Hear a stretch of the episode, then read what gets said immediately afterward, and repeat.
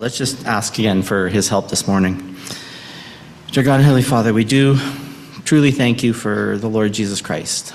We thank you for the freedom that we have to gather in this manner.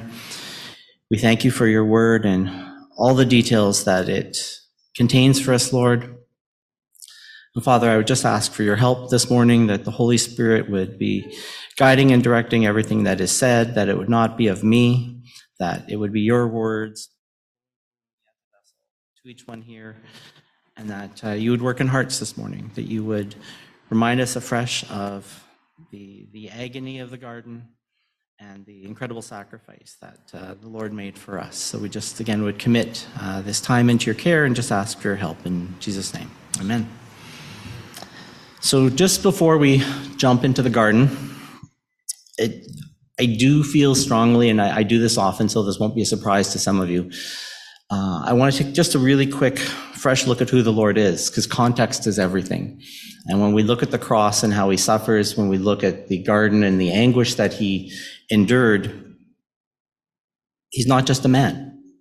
And, and we need to remind ourselves of that. Uh, 1 Corinthians 15 and 16 says that Jesus is the image of the invisible God, the firstborn of all creation. For by him all things were created, both in the heavens and on earth, visible and invisible, whether thrones or dominions or rulers or authorities, all things have been created through him and for him. Again, familiar passage, we know the words very well. All things were created by him. All things were created for him. All things, the universe, galaxies, the earth, sunsets, babies, all of creation. Romans 1 and 20 would say that since the creation of the world, his invisible attributes, his eternal power, his divine nature have all been clearly seen, being understood through what has been made so that they are without excuse. Isaiah 6 gives us a glimpse of the Lord sitting on the throne, lofty and exalted. That's where he belongs. That's his rightful position. And as we approach the garden and we approach the cross, we're talking about the creator of the world yielding himself, giving himself up to his own creation.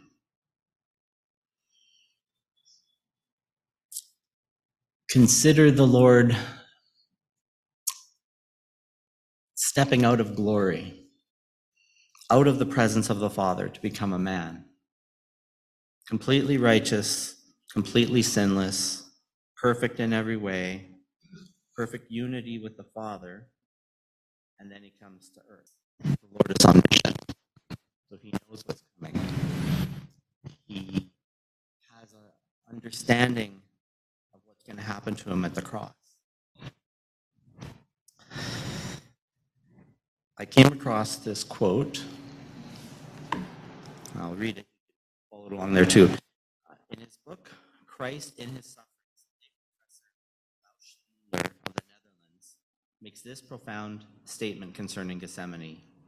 That Gethsemane is not a field of study for our intellect, it is a sanctuary of our faith.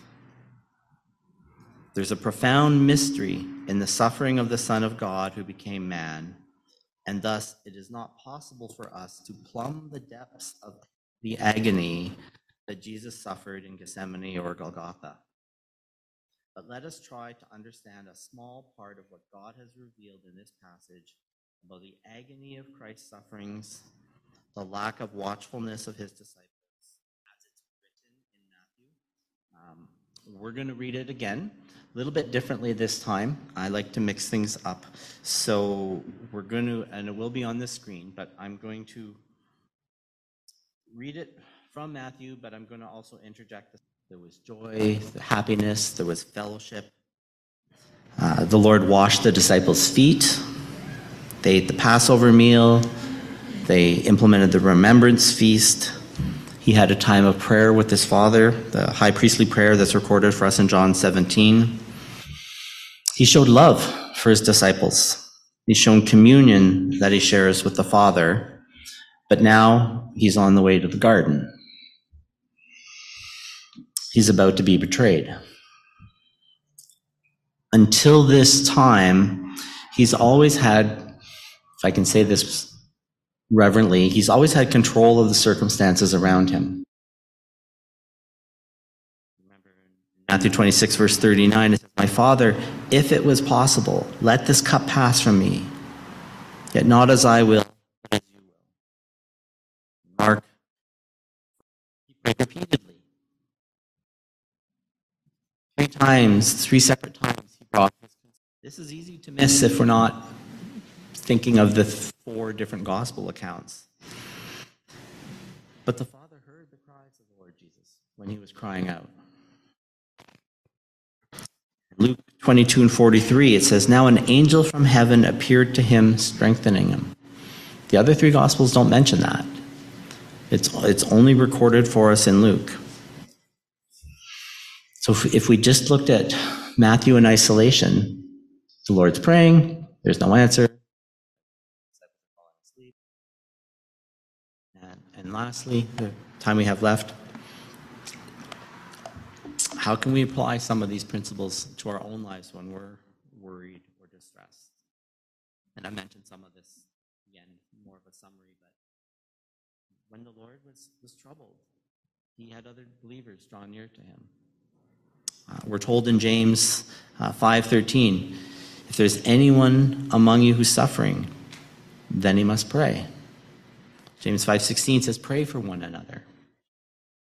Many other on the cross three times. Later, when he returns, you know, he restores Peter three times, says that I love you. Thirdly, what did the Lord do? He prayed, prayed, and prayed some more. Praying privately, praying intimately, praying repeatedly, praying for God's will and that it would be done.